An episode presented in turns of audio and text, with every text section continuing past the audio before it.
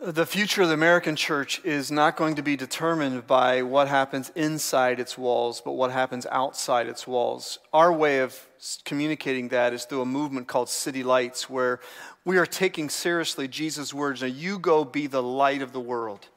A city set on a hill cannot be hidden. Neither do people light a candle and hide it under a bowl. So you let your light shine so that other people may see your good deeds and glorify your Father in heaven." And that's why every single one of you, we want you this week in some way to know that what you are to be about in the world is to be a luminous person of the light of God in your life and through your life. And one of the ways to structure this skeleton of structure of events, services, and prayer. So creating events that are irresistible for people to be a part of, creating service opportunities that are so hitting the core of meaning and what needs to happen in our city to make it a better place, and then creating a vast network of prayer community. And that's the skeleton, that's the structure, but the flesh that really puts the meat on City Lights is the team of people. Because until you tell human stories, until you tell stories of people who have come into the story of God, that's what really we are Acts continued, right? We are the book of Acts continued. And until you tell those stories, you're really not putting flesh on your movement. So today I want you to meet some people who are part of the storytelling team. And I'm going to introduce right now to come on stage Samantha Wacker and Lexi Woodward and Russell Burt are going to come up here. So would you give them a hand? Is they're a part of the team making City Lights move through storytelling. And we're going to pray over them because to have a church and it's a bunch of marbles that bounce into each other and go their separate ways. But what the church is to be is you find your other grapes, where when life crushes you, that's where the wine starts flowing, because you're blended together through life's pressures and pains. And what really turns church marbles into church grapes is storytelling. Getting stories out there that we want to do through our app and through many means. And so would you join me right now in praying over Lexi and Samantha and Russell as they're representing these holy journalists who are going to raise up storytelling in our church. It's absolutely critical. So bow your head right now. We're going to pray over this team and their of us who are followers of Christ have chosen to say, we step into your story. Our lives aren't our story anymore. They're enfolded in something so much larger, the adventure of God bringing heaven to earth through Jesus Christ. You said in your word that our first purpose is to be a kingdom of priests. Priests are people who interceded between heaven and earth. That's what we're to be. And the way we're to do that, the Bible says, through light. We shed light. We go into places where there's darkness and we bring light. And I pray for people like who are part of this and will be a part of this, that they'll understand how critical they are. And we have their back in praying for them, that they're able to communicate stories. Now, I know where it starts is their stories being told. And I pray that you redeem their stories. Their stories, like all of us here, are full of pain and joy. Their stories of failure and satisfaction. Their stories of disappointment and joy. And I pray, first of all, over the redemption of their stories, that they'll lead the way. Thank you, and we give this to you in the name of Christ. Here. Thank you guys. Thank you, Lexi. Thanks, Samantha. Thanks, Russell. Thank you guys. If you want to be a part of our movement, the easiest way to do that is to begin. Jesus said, where your treasure is, there your heart will be also. We've had people in the last year who've seen what City Lights is doing, and they've contributed to our church because of City Lights, and they don't even attend here. But they've seen the impact. And all you have to do is sit in one of our City Lights monthly meetings with the leaders and struggles, but also some of their successes, and you just go, whoa, This thing is in its very infancy stages, but it's having a tremendous impact. Xenia to Germantown, Westchester to Huber Heights. It's really cool to see this in action. We'd love for you to be a part of that, and you can do that through Push Pay. You can do that through the box out at the... On... What does it mean to be a Christus? In other words, reframing the word Christian, which has been emptied of its meaning in the 21st century, to I am of the Christ. That's a different deal. That's a different deal than, yeah, I was baptized when I was 8 days old and I think I'm a Christian if I check that on a box. To, no, my worldview has been formed by Jesus Christ. And then how does that impact us in light of a world that is increasingly saying that from the prophet Isaiah. He says, woe to those who call evil good and good evil, who substitute, who put darkness for light and light for darkness, bitter for sweet and sweet for bitter. Woe to those who are wise in their own eyes and clever in their own sight. Now, it's easy to look at that and think, now who would ever do that? Who would ever substitute evil for good and good for evil? I'm going to just, but because there's a whole unpacking of these statements. A culture that protects the right of child pornographers and yet doesn't allow people to pray in public, that's the culture that will do that. It's, I mean, and I know. Pandora's box, I realize that, of democratic principle. But a culture that will protect a green snail darter in a river in Tennessee, and you can't build a dam there, but a black child in inner city New York inside his mother's womb or her mother's womb is much more at danger than that snail darter is. And I, again, unpacking a whole Pandora's box there, what happens to the society morally, because it has no fixed reference point. It has no objective point of reference to say, hey, this is not right. This is right. And I think many of us would say the tension that we walk around with in this morally confused culture of ours is possibly related to this subject matter today. Probably the most pronounced atheist in our era is a guy by the name of Richard Dawkins. Many of you have heard of him, Anthony Hitchens and people like that. And Dawkins' view of the universe, his worldview as an atheist, is in a universe of blind physical forces and genetic replication, some people are going to get hurt. Other people are going to get lucky. And you won't find any rhyme or reason to it, nor any justice. The universe we observe has precisely the properties we... No purpose, no evil, no good. Nothing but blind, pitiless indifference. DNA neither knows nor cares. DNA just is, and we dance to its music. Now, that's a consistent message. Richard Dawkins is being consistent.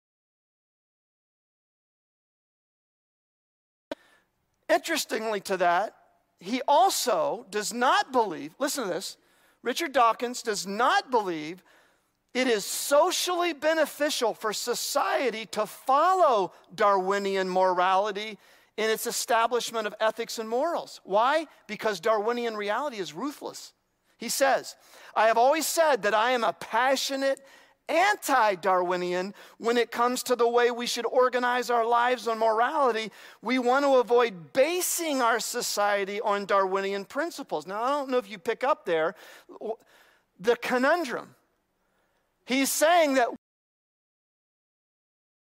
then establishes, what he just did is he established a moral code by saying we shouldn't follow our DNA.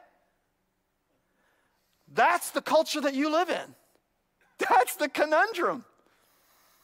How do we get ourselves out of that fix? The thinking behind this, by the way, some of today's because what I'm going to talk about goes back 150 years to Kant and Rousseau and Nietzsche. The German philosopher Friedrich Nietzsche probably has influenced the way you live as an American as much as any other five people in history in this century. He has impacted moralistic thinking from an atheistic perspective more than anyone in history. And one of Nietzsche's tenets was there absolutely is no absolute right and wrong. There is no absolute truth. That was Nietzsche's tenet. Now, again, philosophy 101. To say there is no absolute truth is a statement of absolute truth. Do you see the conundrum? Nietzsche believed, and again, Hitler was a disciple of Friedrich Nietzsche. Nietzsche believed that he had deep contempt for Christianity because it elevated beliefs such as love, morality, and humility, and you could not build a civilization of power based on those beliefs. He predicted that the English-speaking Western world would seek to abandon faith in God, but would attempt to hold on to Christian values. He also correctly predicted that when societies rejected God, Christian morality would eventually disappear because it would be so difficult to motivate people without the accountability to that very standard of action. Are we not seeing that erosion, that moral energy that it takes to live rightly? Dr. Arthur Leff was a professor at Yale Law. In 1979, he wrote a very influential article titled Unspeakable Ethics, Unnatural Law. Now, I don't know what he believed about God, but Leff said he was troubled that if there is no God, then there's no way that one can make any kind of case for human morality, particularly human rights. He said, for example, that it is wrong for a majority to take advantage of any minority by force. How many of you would agree with that? Raise your hand if you agree. It's wrong. Yeah, that's true. That's an opinion. That's not an argument. To say it's wrong for a majority to take force over a minority, that's an opinion.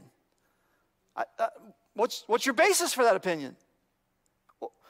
And he said this, that's not an argument. You can assert all sorts of things, but what you cannot do is say at one point of view is morally right and others are not. If someone says it is all right to enslave a minority and you say no, it is wrong, who is to say your view of morality is right and theirs is wrong? If there is no God, Arthur Leff said, who among us gets to impose their will on everyone else? Who gets to establish moral law? Richard Dawkins was in an interview with Christian, and here was the interchange. When you make a value judgment, Richard, don't you immediately step yourself outside of this evolutionary process and say that the reason this is good is that it's good? Like there's an objective good? And you don't have any way to stand on that statement, though. Dawkins, my value judgment itself could come from my evolutionary past. Brierly, so therefore it's just as random in a sense as any product of evolution. Dawkins, you could say that. Nothing about it makes it more probable that there is anything supernatural. Brierly, ultimately your belief that rape is wrong is as arbitrary as the fact that we've evolved 5 fingers rather than 6. Dawkins, you could say that, yeah. Now, do you wonder why a culture that is disconnected from moral standard, a point of reference that's objective, is struggling with moral dilemmas? Because we're in a fix. We are following Kant, Rousseau, and Nietzsche to say moral principle. All it needs to do is look inside itself.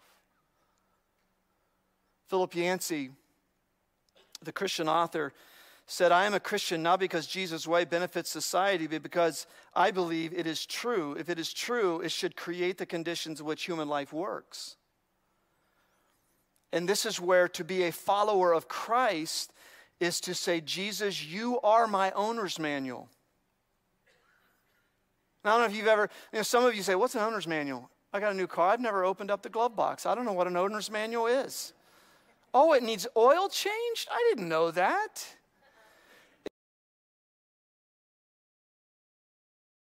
Day when the fact that you ignored your owner's manual is going to cost you. It's going to cost you. And Jesus, he rises from the dead and he says now, the thing I want you guys to know is all authority in heaven and earth has been given to me. Now you go and make apprentices. In all the world, you go and make apprentices. Why did he say that? It's because he said, I am the way, the truth, and life. I'm the owner's manual. There is a way that humanity can find out what's true and what's not, what's right and what's wrong. And you look at our culture today, and we live in this culture where it just feels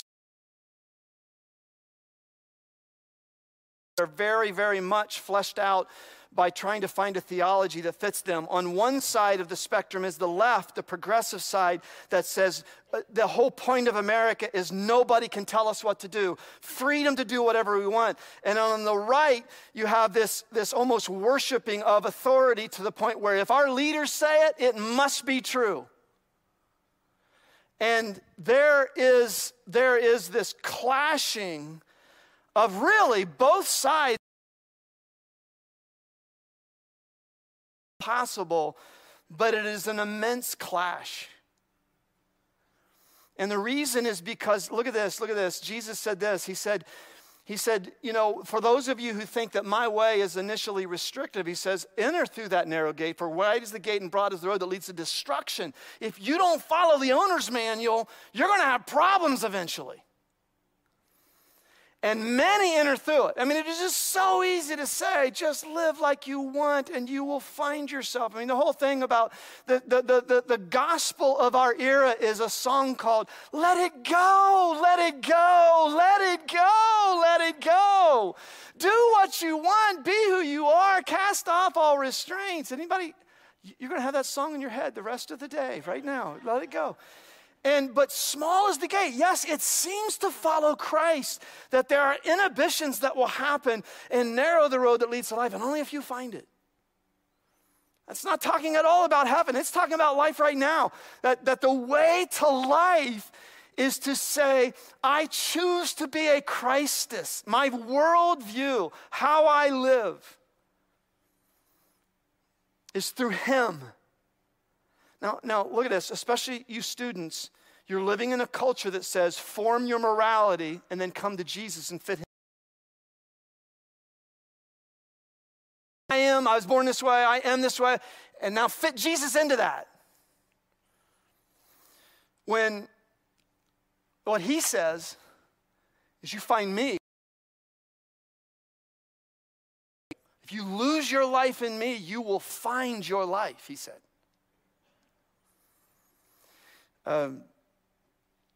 Eugene Rivers is a pastor in Brooklyn, New York, and he says, I love what he says. He goes, if you want to help unprivileged youth, he said, we have two options.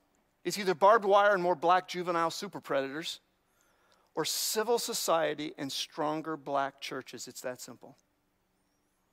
Here's a person speaking from incredible moral authority, being right in the middle of the civil wars, saying that the answer is Christ. The answer is Christ. And without Christ, we will go into a sliding scale of morality. Jürgen Habermas is a German philosopher, and he says democracy requires of its citizens qualities it cannot provide. Democracy can't produce the inner morality that it takes for a democracy to operate. Ben Stein said famously a while back that if you don't have faith in America, you can't hire enough police officers to regulate America. Now, so here's, like today is pretty thick, right? What are you? Or my gallon of milk and such a few weeks ago, I just want you to, for all you to say, when somebody asks you this week, what was the sermon about? Just tell them it was about a clock and a whistle. Okay, this is all you have to remember, but you got to remember this. There's an old factory store owner who every day when he was walking to his factory, he would set his watch by the clock that was in the window of the jewelry store. And then he would blow the noon whistle at the factory by looking at his watch. Well, one day someone told him, "Your watch is off. The noon whistle blew late." So on his way back home that evening, he stopped by the jewelry store owner and he said, "Hey, listen, your clock is off." And the jewelry store owner said, "No, that can't be. I set my clock by the noon whistle at the factory."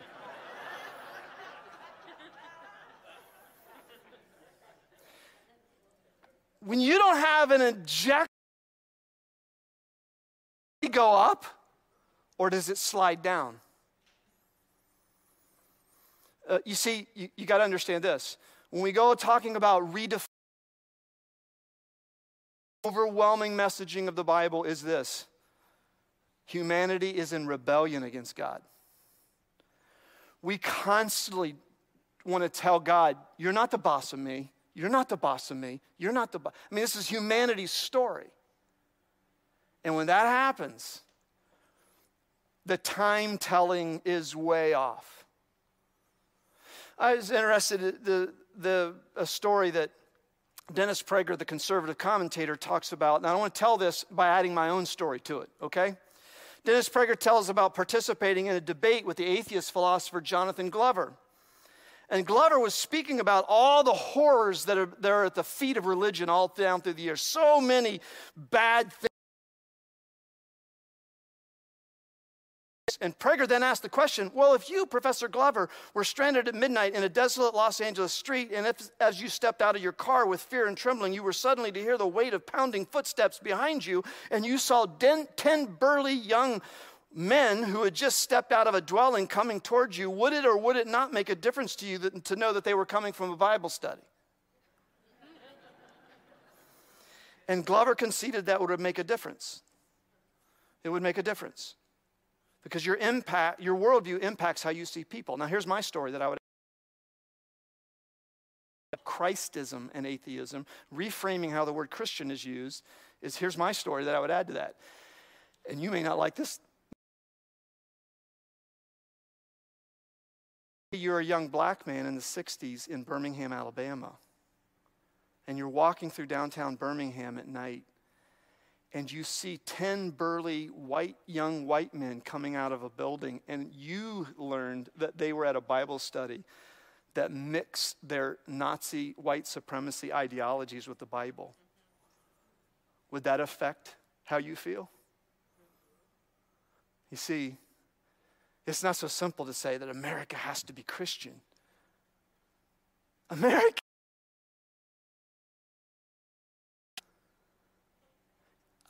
America needs a revolution of the soul, where we stop doing this. We stop fitting our theology into our predetermined political ideologies and say, let's look for the Bible proof text that allows us to be white supremacists.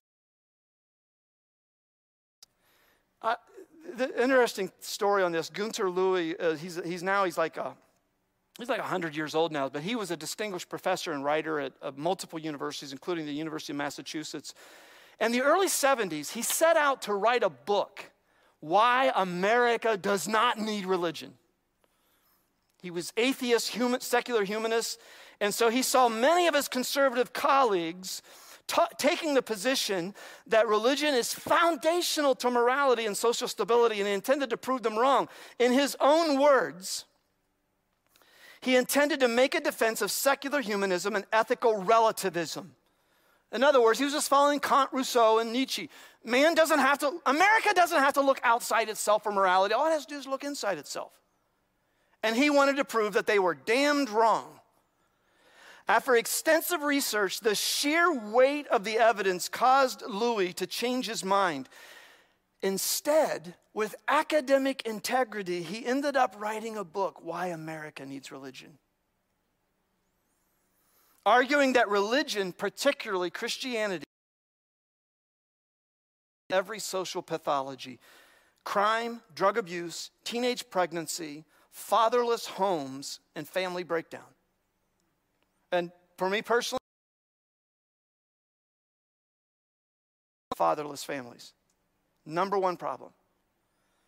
He clearly recognized the positive influence Christianity makes on people's attitudes and intentions, and how clearly it instills responsibility, moral integrity, compassion, and generosity. And he wrote these words: contrary to the expectation of Kant, Rousseau, and Nietzsche, the Enlightenment, freeing individuals from the shackles of traditional religion does not result in their moral uplift. To the contrary, the evidence now shows clearly that no society has yet been successful in teaching morality without religion. Now, I disagree with him. There's something better than religion. Religion is scaffolding for habitable society. It's not the house that makes it a functioning, ennobling society. And the answer and the reason is why our mission is to connect people to Christ. Not religion. Religion is a great, every child needs to learn religious principles. Number moral laws, and we need grace and forgiveness. We have to, as children, we have to grow up in religion. But what America has done, look at these words, this is so true. This is the United States of America right here. Has a form of godliness, but denies its power. And this is why young men can be in a Bible study learning how to be racist. There's this form of religion that when it gets distorted, it actually does so much damage because it has a veneer of self-righteousness over its actions. It has a stamp of religiosity to it. Instead, I love what N.T. Wright says in his book that is After Conversion, Why Christian Character Matters. The preeminent theologian of our day, N.T. Wright, says this. He says, in America, you have the left, which is all about individual rights, and you have the right, which is all about following, just follow the traditional things. And he said, there are elements to those that are right, that when you find Christ, you'll find yourself. Like when you come to Christ, you will discover a liberating power. Was said that now with God's help, I shall discover myself. I shall find myself. I shall become myself. Soren Kierkegaard said that. With God's help, with Christ, I shall find myself. But then with the right that no, we don't become legalistic and narrow and brutal and cruel. But when we have Christ, we take those structures, and there is what he calls the living out of faith, hope, and love. Because what happens when we have Christ is it is neither an inner liberation, submission to duty, but doesn't touch the human heart. What happens with Christ is you obey, but not because you have to, but because what? You want to. If anyone loves me, she will, he will obey my teachings. I would guess that 90-some% of you are here today in church, not because you just had to clock in, because it's something you want to do. You want to worship God. You want to learn about God. And that when Jesus comes into a soul, that's what he does. He doesn't just get you to be a moral person in a three-piece suit on Sunday. That creates self-righteousness. He changes you. He changes you from the inside out.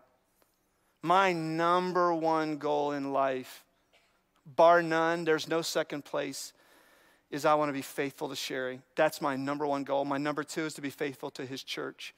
If I do those two, everything else, gravy. I mean, like whipped cream with the cherry on top, but the banana split is Sherry. Duty, it's out of love. I couldn't imagine doing anything to hurt Sherry or to hurt the reputation of Christ Church. And when you come to Christ, look at these words. The question, what is the right thing to do, is really the question, what are we as Christ followers here for in the first place? The question isn't, I was born this way, I'm going to do this, I'm going to do this, I'm going to do this, and oh, I'm a Christian. The first question to ask is, I'm a follower of the Christ, how then shall I live? Not according to some extreme political ideology and then fit that into my faith, but my faith is what determines that worldview first. People ask, is Jesus right or is he left? Jesus was above. That's what he was.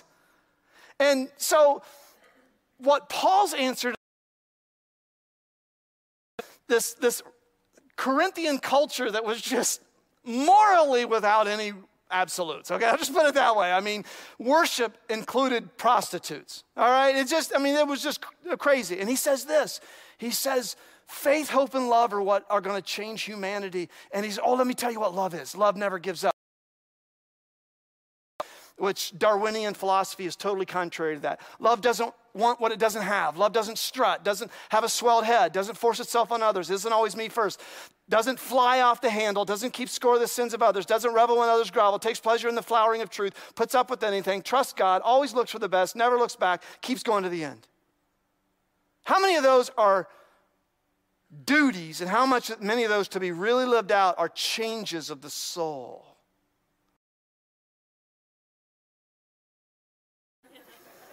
They see right through that, right? They see right through that. You don't get any credit for trying to be patient. You really don't. You get credit for, Jesus has calmed my ego. My agenda is not the most important thing in our family now. I can sit here and be totally present. I don't get any credit for being patient. Christ has changed that in me. And like my daughter, postage, she kept a number of months back, me just being at a family dinner and sitting there. And she made a big deal of it. And I thought, this is really sad that your daughter has to say to the whole world, my dad is truly a patient person now. Like he's not faking it anymore. The other way, here's the other way. So if you're hearing this today going, okay, I need to work to. You need to live not in religion, but in a relationship in which you live and move and have your being in him 24/7, 168 hours a week. And this is the way Paul put it. He said, religion, Galatians was written to a bunch of religious people. It's obvious what kind of life develops out trying to get your own way all the time. Repetitive, loveless, cheap sex, a stinking accumulation of mental and emotional garbage, frenzied and joyless grabs for happiness, trinket gods, magic show religion, paranoid loneliness, cutthroat competition. That's in every church you've ever been to, okay? All-consuming yet never satisfied wants, a brutal temper, impotence to love or be loved, divided homes, divided lives, small-minded, lopsided pursuits, the vicious habit of depersonalizing everyone into a rival, uncontrollable addictions, ugly parodies of community. I could go on. Now, again, I just can't tell you enough how you will find those in every religious place. But what you'll find in people who walk in the Spirit, this is the famous fruit of the Spirit passage. You won't find plastic apples, bananas, and oranges stapled to the outside of people. What you'll find, he says, he brings gifts into our lives, much the same way that fruit appears in an orchard, things like affection for others, exuberance about life, serenity. We develop a willingness to stick with things, a sense of compassion in the heart, a conviction that a basic holiness permeates things and people. We find ourselves involved in loyal commitments, not needing to force our way in life, able to marshal and direct our energies wisely. Just by chance, how many of you would rather be that authentically than be a moral person? I bet a lot of you would. Not because of duty, because of love. And what the next verse says on that, he says, the fruit of the Spirit is love, joy, peace, patience, kindness, goodness, faithfulness, gentleness, self-control. You know what he says after that? Against such things there is no law that measures up. Like, you don't need to tell that person to love his wife till they death do them part. You don't need to tell them to be faithful. You don't need to tell them that. There's no external law that would ever do what the love of Christ has done in his heart for her. I grieve when I see Christian couples who are so bitter. And I want to say, oh man, it's so complicated, I know. But being connected to Christ, we're not playing around. Religion won't help a marriage, really. It'll help you fake it for a while. It'll help you endure for a while. But only Christ changes the soul and turns people.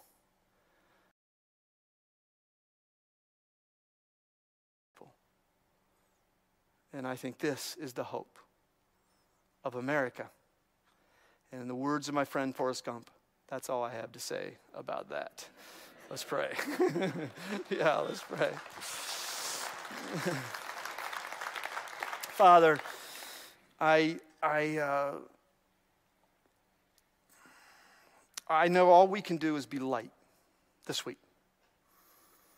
To be light with luminous fruit. Because why? We are connected to the living Christ.